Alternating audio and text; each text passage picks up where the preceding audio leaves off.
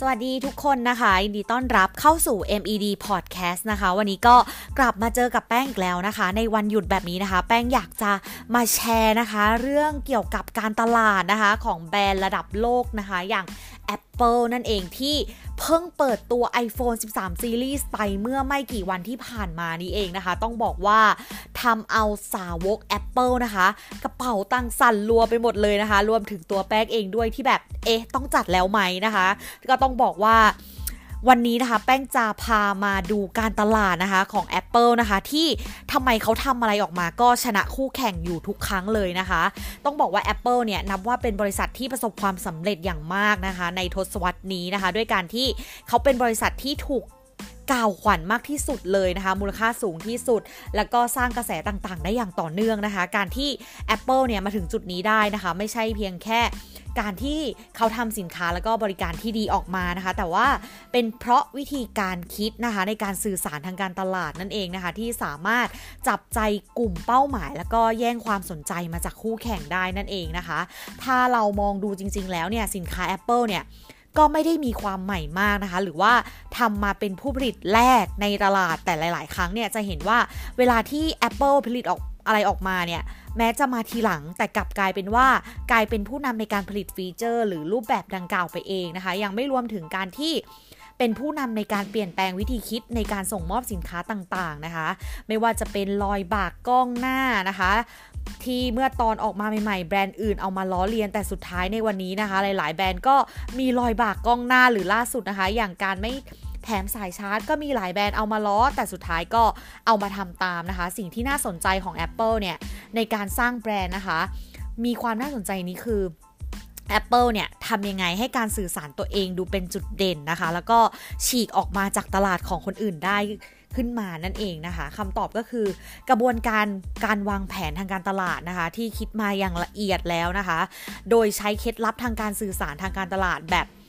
ที่มีประมาณ 8 ข้อนะคะ ข้อแรกเนี่ยการสร้างความลึกลับนะคะ สิ่งแรก ๆ ที่ทุกคนจะนึกถึง Apple เนี่ย เวลาใกล้งานอีเวนต์ของ Apple นะคะ มักจะแบบมีข่าวลือต่างๆ ในการออกผลิตภัณฑ์หรือบริการใหม่ๆออกมานะคะ ข่าวลือพวกนี้เนี่ย เกิดขึ้นจากการที่ Apple นะคะ เขามักจะปกปิดความลักความลับนะคะของสินค้าและบริการที่จะเปิดตัวนะคะทำให้ทุกคนเนี่ยก็ต่างจินตนาการเองและสร้างความแบบ ต่างๆนะคะ เพื่อตอบสนองความอยากรู้การหาคำตอบนะคะของความลับขึ้นมานะคะ แน่นอนด้วยจิตวิทยาคนยิ่งปกปิดเนี่ยก็ยิ่งอยากรู้นะคะ แล้วก็ทำให้ยิ่งเกิดการบอกต่อข่าวลือนะคะ แล้วก็สร้างความน่าสนใจให้แบรนด์อย่างมากขึ้นไปอีกนั่นเองนะคะ ต้องบอกว่าเขาทำได้ดีมากๆเลยนะคะ แป้งเป็นคนหนึ่งที่ติดตามว่า เอ๊ะ จะออกมายังไงนะ สีจะยังไง แล้วกล้องจะเพิ่มไหม หรือว่าจะจะมีอะไรเปลี่ยนแปลงไปบ้าง ซึ่งมันแบบน่าติดตามจริง ๆนะคะ ข้อที่ 2 นะคะก็คือการสร้างความน่าหลงไหลนะคะ สิ่งที่ Apple เนี่ยเก่งอย่างมากคือการสร้างสินค้าที่ดูน่าหลงไหลนะคะ และตรงใจลูกค้า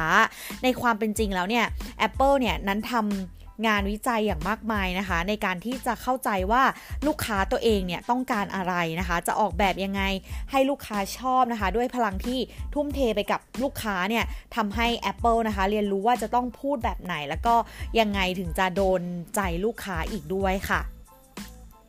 ข้อที่ 3 นะคะก็คือสร้างช่องทางซื้อเฉพาะค่ะ ในตอนนี้นะคะ ใครๆก็สามารถไปซื้อสินค้าที่ Apple Store ได้นะคะ โดยมีร้านที่ดูสบายสวยงาม แล้วก็มีการจัดเรียงสินค้าอย่างดีนะคะ ซึ่งแตกต่างจากคู่แข่งที่ไม่ได้มีร้านเฉพาะ หรือถ้ามีร้านก็จะเน้นแต่การขายโดยเฉพาะเลยนะคะ ไม่ได้มีการปฏิสัมพันธ์เหมือน Apple นะคะ ก็คือลองนึกถึงจะเห็นคนไปถ่ายรูปกับ Apple Store นะคะ แต่ไม่มีใครไปถ่ายรูปกับช็อปคู่แข่งอื่น ๆเลยด้วยนะคะ มีการช่องทาง ซื้อเฉพาะรูปแบบนี้นะคะ มีความเป็นเอกลักษณ์นะคะ ที่คู่แข่งเรียนแบบได้ยากนะคะทำให้ Apple เนี่ย เอาชนะคู่แข่งได้อย่างง่ายดายเลยนะคะ ข้อที่ 4 ค่ะ คือเอาสินค้าไปโชว์ให้ถูกที่นะคะ คง เคยได้ยินข่าวว่า Apple เนี่ย จะไม่ยอมให้ตัวร้ายในภาพยนตร์และซีรีส์ใช้อุปกรณ์ของ Apple เด็ดขาดนะคะ เพราะว่าจะสร้างภาพติดที่ไม่ดีกับกลุ่มเป้าหมายตัวเองขึ้นมานะคะ ด้วยวิธีคิดของ Apple นะคะทำให้สินค้าตัวเองนั้นเนี่ย จะไปโดดเด่นกับทีมพระเอกนะคะ แถมการที่จะไปอยู่ในภาพยนตร์และซีรีส์ทำให้คนเห็นมากขึ้นนะคะ จนเกิดเมีย exposure effect อีกด้วยนะคะ ข้อที่ 5 นะคะ ไม่เล่นสงครามราคานะคะ วิธีการตั้งราคาของ Apple เนี่ยจะไม่ได้ตั้งราคามาชนคู่แข่งนะคะ สิ่งที่ Apple ทำคือหลีกเลี่ยงสงครามราคาโดยไม่ตั้งราคาสินค้าที่ใกล้คู่แข่งนะคะ หรือมีการลดราคาเทกระจาด แต่จะเป็นการตั้งราคาให้สูงไปเลยนะคะทำให้เกิดความรู้สึกทางจิตวิทยาของผู้ที่สนใจทันทีว่า การที่ Apple ราคาสูงกว่าแบรนด์อื่นเนี่ย เป็นเพราะมีความหรูหรามากกว่านะคะ คุณภาพดีกว่านะคะ แล้วก็มันก็ต้องดีกว่าอย่างแน่นอนนะคะ ข้อที่ 6 เนี่ยเข้าใจ Social Proof นะคะ การที่ Apple เนี่ยเข้าใจกลุ่มผู้ใช้อุปกรณ์ Apple อย่างมากเนี่ยทำให้ Apple นะคะสามารถใช้กลุ่มคนที่ชอบ Apple เนี่ยมาสร้างการตลาดของ Apple นะคะ ผ่านหลักการวิทยาจิตวิทยานะคะ แบบ Social Proof ได้ต่อเนื่องไม่ว่าจะเป็น การเข้าคิวที่หน้าร้านนะคะ การแห่จองสินค้าในวันเปิดตัวนะคะ แล้วก็การที่ดาราคนดังเนี่ยใช้งานจนทำให้เกิดชุมชนผู้ใช้ Apple ที่รักสินค้านะคะ แล้วก็พร้อมเอาไปบอกต่อสินค้าได้ทันทีนะคะ ด้วยภาพแบบนี้เนี่ยทำให้เกิดผู้ใช้หน้าใหม่ แล้วก็ผู้ใช้หน้าเก่าที่ติดใจในสินค้าอย่างต่อเนื่องค่ะ ข้อ 7 นะคะ สิทธิพิเศษในการใช้งานนะคะ ใช้งานก่อน Apple เนี่ย ไม่ได้คิดการขายสินค้าเพียงอย่างเดียว แต่เป็นการขาย ecosystem นะคะของสินค้าออกไปนะคะ ดังนั้นเมื่อเราใช้ Apple เนี่ย ก็จะได้สิทธิ์ในการเข้าถึง ecosystem ของ Apple อีกด้วยนะคะ ไม่ว่าจะเป็นแอปหรือความบันเทิงต่างๆนะคะทำให้ผู้ใช้เนี่ย จะรู้สึกถึงสิทธิพิเศษในการใช้งานนะคะ และนอกจาก ecosystem ของแอปใน Apple นะคะ ยังแข็งแรงมากทำให้ผู้ผลิตแอป ที่จะทำแอปบน Apple ก่อน นะคะทำให้ผู้ใช้ Apple ได้ใช้ก่อนอีกนะคะ ดังเช่นกรณี Clubhouse นั่นเองนะคะ ข้อที่ 8 นะคะทำให้แบบดูขาดแคลนนะคะ สิ่งที่ Apple เก่งมากเนี่ย คือการเล่นกับกระแส Apple นะคะ เข้าใจหลักการจิตวิทยาหลาย ๆ อย่างเป็นอย่างดี ไม่ว่าจะเป็นการที่กลุ่มเป้าหมายนั้นเนี่ย กลัวการตกกระแสนะคะ หรือการ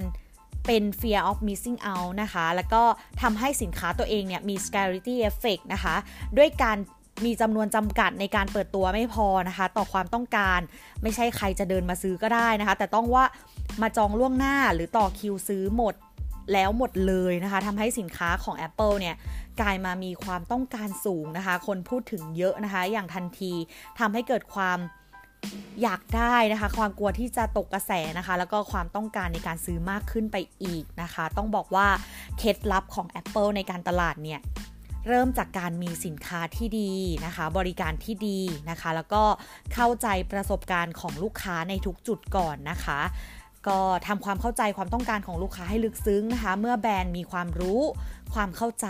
กับลูกค้าตัวเองเยอะแล้วเนี่ย การใช้จิตวิทยานะคะ การออกแบบและการสื่อสารเนี่ย สามารถสร้างกระแสความต้องการของแบรนด์ได้อย่างดีขึ้นมาเลยนะคะ แบรนด์ไหนที่อยากเป็นอย่าง Apple ก็ต้องลองทำตามนี้ดูนะคะ